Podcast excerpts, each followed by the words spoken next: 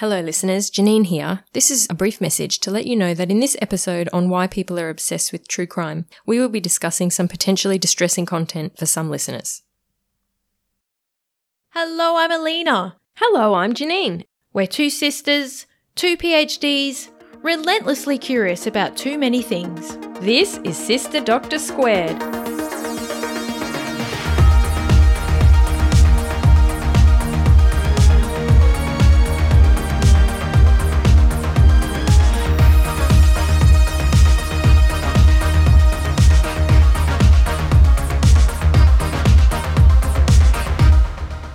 We get started, we'd like to acknowledge the traditional owners of the land on which we're recording this episode and pay our respects to elders past, present, and emerging. Hi, Janine. How are you? Hi, Alina. I am good. How are you? Pretty good. Are you ready to get into this today? I'm ready. So, today's episode is all around why are we so obsessed with true crime? So, as you know, the true crime genre is incredibly popular across all types of media, so print, movies, documentaries, and increasingly so podcasts.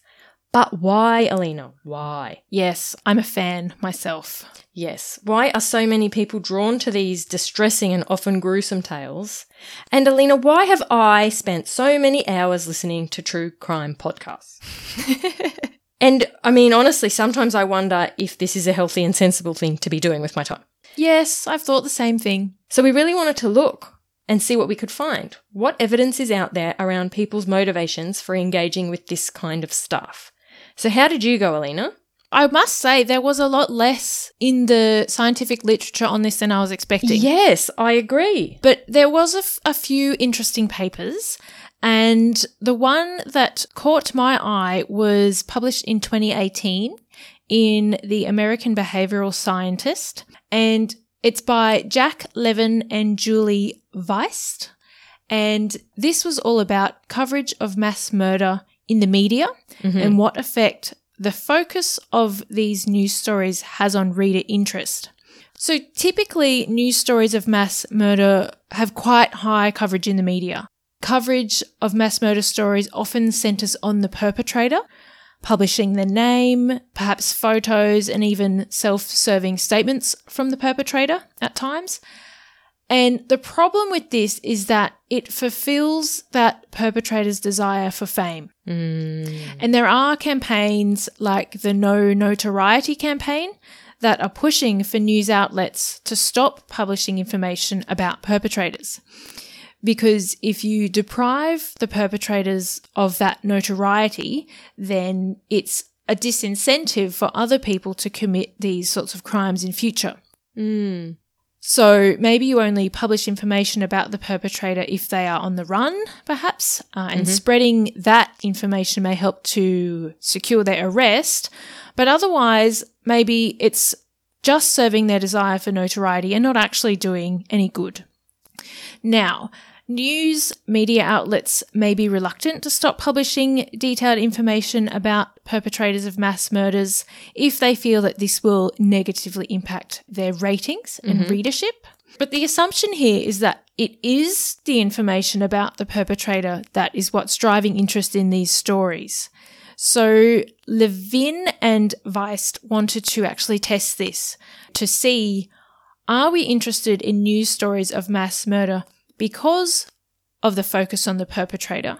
Or are we interested in these stories despite the focus on the perpetrator? Hmm. And is it something else that's driving our interest? Because if so, this could have important implications for the way that mass murder news stories should be framed. Mm-hmm. So the group was also interested in what effect inherent fear of mass murder has on interest in these stories, as well as age and gender. Okay, so gender, age, fear, and focus of the news story were what they set out to test. So, this was an online study among 212 adults in the US, aged 35 to 44 years. And there was a gender split representative of the US population. So, first, the researchers measured fear of mass murder by asking the participants in the last year how often they felt anxious or afraid that they or someone they love could become a victim of a mass killer. Mm-hmm. And the participants answered on a scale from never, rarely, sometimes pretty often, and almost constantly. Then the participants were randomly assigned to view one of three almost identical news stories covering a high school shooting. So these were fictional stories. They were created by the research team, but the participants didn't know that. Not until after they were they had completed the study. So as far as the participants knew while they were doing the study that this high school shooting was a real event. Mm-hmm. Now each of the three news stories had the same layout, same images, uh, same quote from a student, and the same major headline, which was mass murder at school. The stories were mostly identical except for the focus of the story. So in one group, the focus was on the perpetrator. In another group, the focus was on one of the victims. And in the third group, the focus was on a hero student who stopped the attack. So one of the ways that the stories varied was through the secondary headline, which was one of details emerge about life of killer, or new information about first victim, or meet hero who stopped it. Right. So in so in the research paper that you read, do they actually show you what these news stories looked like? Yes. Ah, so in the paper, you can actually see each version of the story that the participants viewed. Right. So it's in the published article. So one of the there's an image of a teenage male. It's the same image across all three versions of the story, but the caption varies to say whether he was the shooter, a victim, or the hero. Wow. So it's very robust design then. It's a really neat study and a very well controlled experiment. Nice. And so these stories were essentially like a newspaper front cover. Mm-hmm. And they stated that the full story was inside. Mm. So the participants had been told they would be asked a few questions about this cover story that they'd been presented. Now, once they'd read this cover, to gauge interest in reading the full story, they could choose one of three options. So they could answer the questions and skip reading the full story entirely, which would indicate that they weren't interested in reading the full story. They could answer the questions then and there, and then after that decide if they wanted to read the full story, and that was deemed neutral interest. Or they could go straight to the full story and answer the questions after, and that was the proxy for being interested in the full story. Mm-hmm. So, what did they find? First of all, most participants, around 60%, were interested in reading the full news story.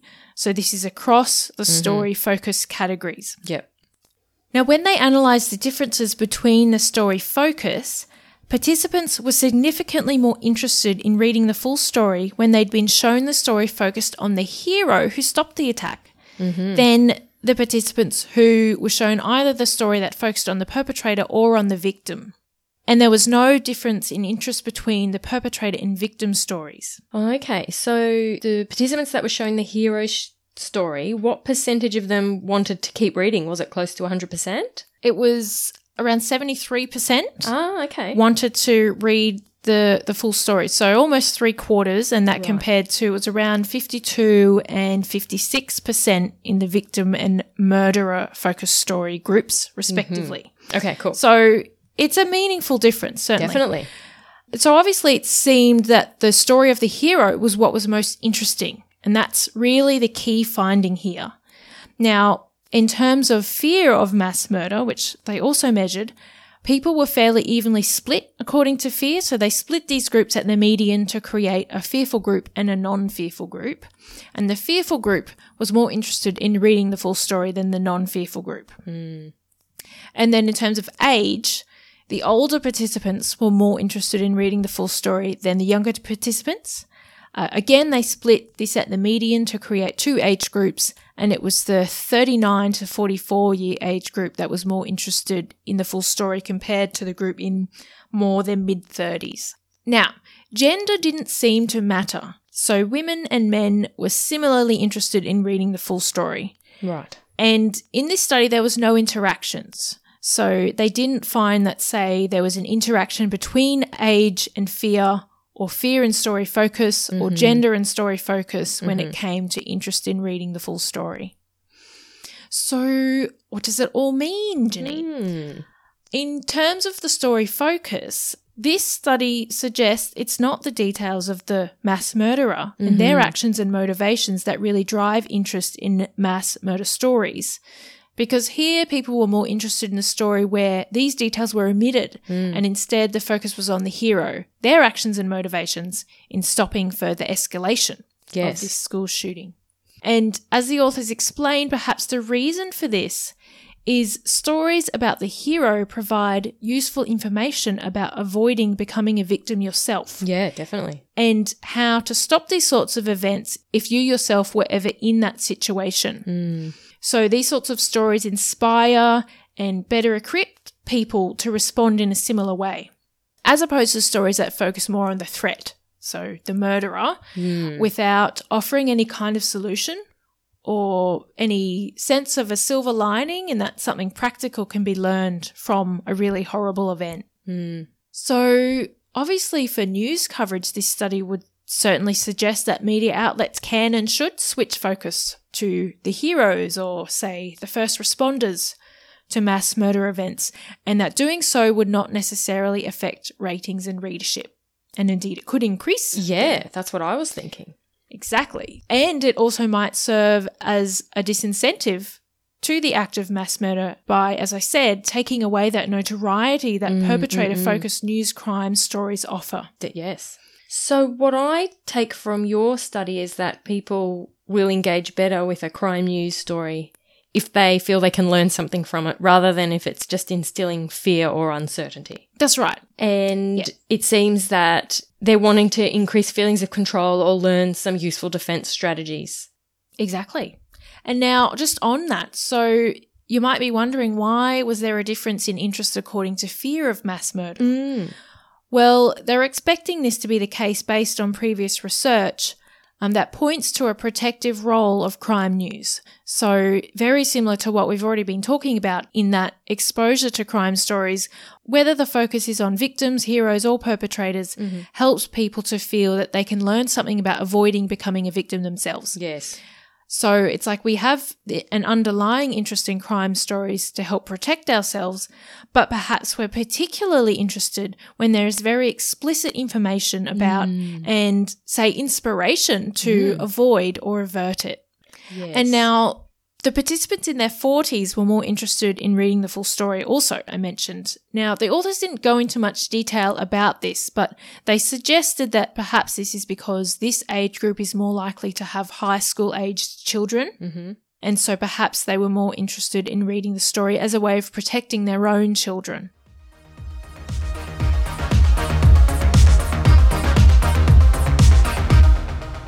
So there you go. Very interesting. It really leads in very well to the paper that I read, particularly around that aspect that you've alluded to around the levels of fear. So the study that I read was by Vicary and Fraley and published in 2010 in the journal Social, Psychological and Personality Science. And they investigated the true crime genre specifically as non-fiction books.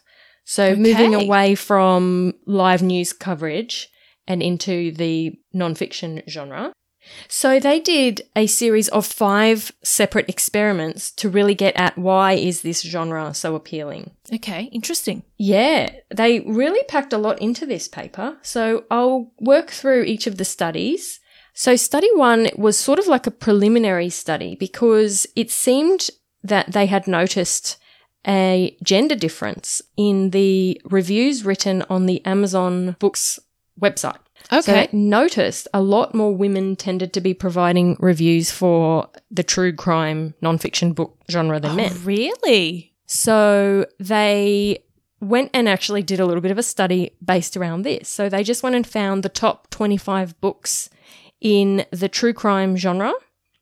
And then they wanted to compare that to another, let's say, violent genre. So they chose the war genre. So they got the 25 books from the true crime genre and the war genre, and then coded the numbers of reviews that were done by women versus men for each of those genres. Does that make sense? It does. How how could they be sure uh, whether the reviewer was male or female? Yes. So they mentioned that they only used data where it was unambiguous. So they, I think they had some examples like Okay. Miss Molly or Mike Loves Books. So if it was truly unambiguous, they put them in the study. Okay. So they indeed did find a significant effect of gender. So they found that 70% of the reviews for the true crime were written by women. So only 30% of these reviews were by men. Okay. And this was a, significant difference. Whereas when they looked at the war genre, they found that 82% of the reviews were written by men. okay. Okay, so then in study two, this was an online study really aiming to confirm the initial findings from that Amazon review study. So this study had over 1,000 participants, and the participants were asked to imagine that they were visiting a bookstore. They had a choice of two non-fiction books, and they were each given the title of the book and a short summary of the book, and then asked which would they prefer to take home. So the title of the first book was Violence in Paradise, a true account of the murders that shocked Hawaii. And the summary given was that this was a true story about two murdered women. And then the participants were shown another book. And now this was not from the true crime genre. It was another violent genre again. So again, the war genre. So the title for the second book was Dangers of War, a true story of an army unit serving in the Gulf War and the summary was that this was the true account of two female soldiers' missions during the Gulf War. So then they compared the differences between men and women and found that for females, 77% chose the true crime book and only 23% chose the Gulf War book, and this was a very significant effect. But for males, there was no difference. So it was 51 versus 49% comparing true crime to the war book. So pretty clear indication at this point that there seems to be a gender influence here. Females being more drawn to the true crime genre. Mm. So then the remaining three studies were all trying to look at why. So they came up with some hypotheses around why women may be drawn more to this true crime genre. Their hypotheses were all around whether females are seeking information around how to avoid or survive such a crime. And this links in very well with what you found in your study, Alina. Right. It does. So, study three was the authors asking the question Is this interest because women want to learn defense strategies specifically? So, they did another online study, and this time they had 13,000 participants, and they were asked again to choose between two true crime books. So, now they're both true crime. So the first option was Danger in Denver, the true story of an escape from a killer. And then the second book was Turmoil on Thunder Trail, the true story of a confrontation with a killer. So two true crime story titles. Then they were given a brief summary. Now, one of the summaries that went with the book outlined was that the attacked woman had used a trick that she'd learned from the internet to escape she had used the pin from her watch to unpick the handcuffs. Now, the really clever part of this study, I think, was that they mixed up which book was paired with that description of the trick. So some women were seeing that trick being lumped in with the Danger in Denver book, and other women were seeing it matched in with the Turmoil on Thunder Trail book. And what they found was that having this information around the trick significantly affected the preferences. So here they found that 71% of women would choose the book that had that summary of the trick. Okay. And that was a significant effect. But interestingly, they also had a look in the sample of men, and they also found that men were more likely to choose the book with the trick as well, but the actual number was not as high. So then, study four was them asking a similar question do women engage with true crime because they wish to understand why may, people may turn to crime? So again, they were asked to choose between two true crime books, but only one of the books contained a summary that there would be information inside around an interview with the killer where they were trying to ascertain the motives. Right. So getting really into the psychology of their actions. That's right. So, for the book that had the information that may provide some insight into the killer's motives, they had a significant number of women, 65% wanting to read that book. And again, they also found that men were more likely to choose the book with that extra psychological information, but not as many as for women. And then their final study was to ask the question Are women engaging with this media because the victims are often female? So here they tested this question by asking participants to choose again between two different crime books. And what they did was change the gender of the victim. And they found that women were significantly more likely to choose the book with a female victim as compared to a male victim. And interestingly, for male participants, there was no effect on the gender of the victims. They were equally likely to choose either book. Okay, how interesting. Yes. So, the overall conclusion here, I think the findings are very interesting. Uh, particularly, I would highlight that your study, Alina, found no difference between men and women. And the authors note in my study that some previous work has shown that men are actually more likely than women to be the victims of crime in general. But the authors do point out that women do indeed have a heightened level of fear of crime when compared to men, and that women are often the victims of serious crimes like serial killings and abductions with the intent to kill. So, whereas in your study, the topic was mass shootings at school, where there's equal probability that males and females may be the victims. Yeah, that's right, and that's that's something that that paper discussed as well. Is that for that particular type of crime, it's equally relevant, I guess, to Yes. men and women. Yes. And so I think my study does really demonstrate that there is a difference between women and men in terms of the true crime book genre. But the authors did point out that it doesn't mean that true crime is every woman's favorite genre. What they are showing is that if you are faced with a choice of true crime versus other violent genres, so war, they also had another book in part of the study around gang warfare when women are faced with this choice, they tend to go for the true crime. So I think it would be pretty interesting. As you mentioned, Alina, we didn't find as much out there in the literature as expected, but it would be very interesting to see if these findings hold true for other media like podcasts, where this true crime genre is becoming extremely popular. Yes, I think there is some a growing body of research Mm. around podcast listenership that would be interesting to get into. Definitely. And, well, it seems that there are several reasons why women were drawn to the genre, which were illuminated in my study. Uh, and it did seem that many of these were true for men too, but to a lesser extent. One of the key motivators seems to be the potential to learn some defense or survival strategies. And they also had that idea around people wanting to understand the psychology behind the crimes. So perhaps in an effort to see maybe warning signs and predict if anyone around them could be a threat. That's certainly something that draws me into crime stories, whether they're Absolutely. fictional or non-fictional. It's the psychology behind Mm. it. Obviously, I studied psychology, so that's that's clearly my interest. That's right. But it, I think bringing it into what I studied, so I think there could be a component of evolutionary fitness here because Yes. an associated survival of engaging with this material. But it was interesting that the authors pointed out that some people could get trapped in a bit of a cycle where they're engaging with this due to some general sense of fear around potentially becoming a victim, and they're engaging with it in order to learn something and feel safer. But exposure to this type of information could actually make them feel less safe and compel them to engage with it more and more, which may heighten their levels of anxiety and so on. So I thought that was an interesting point, and I wondered if I'm getting trapped in that cycle myself. you need to strike a balance. That's right.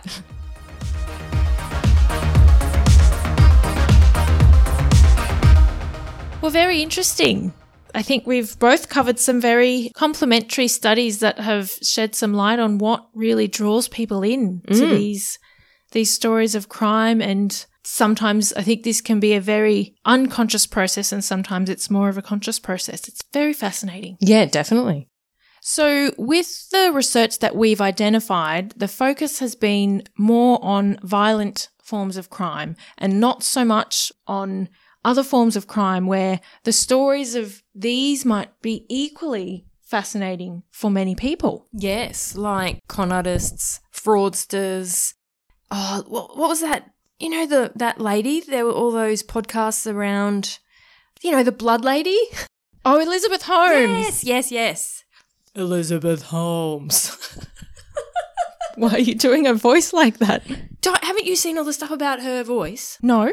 So she's got this really, really deep baritone voice, and there's a lot of controversy around whether it was her real voice or not, and that she may have faked her voice to get further.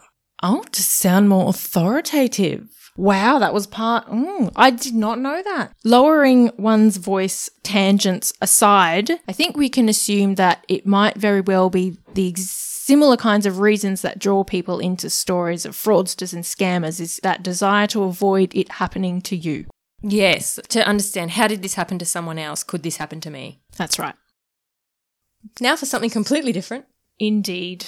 Janine, what brought out your inner square recently? Well, as you will recall, in the last episode, we were discussing our concerns around the transparency of word inclusions yes. in uh, Scrabble and Words with Friends. Now, do you remember that we discussed that the gender neutral pronoun ze was yet to be included in the Words with Friends dictionary? Of course. Do you have an update? Sort of. So I just wanted to let you know that I did contact Words with Friends and I've got here a printout of what they replied with. Would you like to hear Oh, that? wow. Mm. I know, I'm very organised. So, hi Janine, thank you for taking the time to send the word you want to suggest. No worries. I've already noted this for our team's reference in updating the game's dictionary word list. Oh, nice. In the meantime, I've granted 50 coins and one power up. oh, of wow. each kind as a token of our appreciation for being one of our loyal players. Have a nice day. now, look, I don't personally use the tokens and power ups. What? I do. No, I never do. I prefer to play using my own brain. oh, such a purist. I know. But this is so exciting. Not only have they acknowledged your mm. request, but they've given you rewards for it too. Yes. And, you know, I read a lot into this because it, she said, I've already noted this. So that suggests to me that it's not, I'm not even the first person to. To Well, mention I this doubt word. it. But that is disappointing. Like, come on, get on with it, people. What are you doing? Well, but it's also great that other people have sent in the same suggestion. That's right. Well, that's exciting. Keep us posted. I will. So, I mean, every time there is an opportunity for me to try and play that word, I am trying. It's still not letting me play it, Hmm. but oh, you'll know about it when I'm allowed to play it. Perhaps next episode. we shall see. So, that was just a little update. Now, I've been assisting my little boy, he's eight years old, and also some younger students with their learning with a focus on early literacy strategies. And as you may remember, in early on in school, there is a huge focus on learning to write. And students have to practice their letter and number formation. And they, so they spend a lot of time on this handwriting every week. I don't know if you do remember though that the exact forms of the letters and numbers are very, very particular and the students are expected to form them correctly at school. Do you remember this from primary school? Oh, vaguely. Well, I wanted to make sure the resources that I'm creating match in with what the students are expected to be doing, right? So I did a little bit of investigating and it turns out you can download fonts which match with the actual school level handwriting fonts. Wow. So of course I did this. But what was very interesting, Alina, is that there is a different font depending on which state in Australia you go to school in. Oh. Yes. So I downloaded for us in Queensland. The font is called Q Beginners. But do you think I, I stopped there, Alina? No. no. I wanted to know why why is there not one standard way of writing an A and a B across Australia? So I had a very good look at what's happening in South Australia and Victoria, New South Wales, and etc. And you'll be very surprised to know that there were quite a lot of differences. Now, I'm going to put this up on the website. I'll put up a little link so people can have a look because I know everyone will be as excited as I was to go and check this out. I don't know, Janine. So, for example, a lowercase q. If I'm to write a lowercase q, I do, you know, like the little a sort of curly loopy bit, and then you go down and it goes up to a very clear pointy tick, yeah? yeah. Now, in some states, oh no, Alina, it is not. It is a curl, like the bottom of a G or a J. Right. How weird is that? Yeah. So, of course, this got my square on, and I spent a lot of time pondering who decides the correct way to write Q, and why is it different in each state of Australia? And what do letters look like in other countries? And really, at the end of the day, I want to know which is the correct way to do all of these things because my eight year old is always pointing out that my letters are incorrect and it's driving me nuts. Wow. That's exceptionally squarey. I know. So, if anyone out there wants to download these fonts, I'll put a link up, of course, on the website. Thank you. Great. I know you Well- use it. I promise you I won't. But look, my inner square is a complete departure from that. okay. I was recently happened to be chatting with dad, our dad, Yeah. while preparing a roast dinner. Right. Now he does like to cook a roast. He does. It's his go-to. He's really Bit he's really fan. great at it. I'm a fan, but we've always butted heads on the practice of resting meat. Mm. So this is taking the meat away from the heat source and mm. just leaving it to rest for a little bit before you cut into it. Now, the conventional wisdom here is that resting meat is really important and will mm. help to preserve the juices and keep the meat moist. Our dad disagrees, and he's always thought this resting meat nonsense is just crap, and he doesn't do it. And I can't convince him. So I thought, well, I'm going to go reading about this and I'll send him some scientific information and maybe that will convince him because I can't. So if you go searching for information about resting meat, you'll find plenty of stuff about why it's important and guidance for how long to rest meat for based on the type of meat and the cooking times, etc., etc. But you might also find a few pieces that say that resting meat is all a myth. Really? Yeah. Intrigued by this, I followed that trail and I found myself on amazingribs.com, which is founded by author Meathead Goldwyn. And Meathead Goldwyn wrote The Science of Great Barbecue and Grilling. Okay. And on his website, amazingribs.com, Meathead has written an article to say that resting meat is a huge mistake. It just Really? makes the meat cold. It may lead to overcooking because it continues cooking while it's resting and the fats start to harden and you just shouldn't do it. Ah. And Meathead had his science advisor, Professor Greg Blonder, Okay. do some experiments to test out the theory about preserving juices. And according to Professor Blonder, yes, unrested meat does lose more juice than rested meat, Okay. but the difference is inconsequential. and he says that rested meat had a teaspoon more juice than the unrested meat, and it ends up on your plate anyway, and it's mostly reabsorbed into the meat while you're eating it. And meanwhile, you get to eat hot meat that hasn't overcooked. Uh huh. So, look, this isn't a peer reviewed scientific study, but that's where I ended up, and I'm just questioning everything about life and So now, have you have you eaten your words with Dad yet? Well, I had to save face given what I'd found and take a very diplomatic approach. I'm not one to selectively report back only the information that was consistent with what I already thought to be the case. So I think I just sent him two links, including the meathead one, and said that there appears to be some opposing views on this and left it at that. I didn't say I was right or wrong or express, you know, my inner turmoil on the matter because I don't know anymore, Janine. Rest your oh, meat. Don't rest your meat. Who cares? Who cares? Do Nothing matters. Maybe Meathead is right. Maybe our dad is right. His roast is delicious. It is very nice. I've I'm never not sure why really I'm asking him to change anything. Oh, that's funny.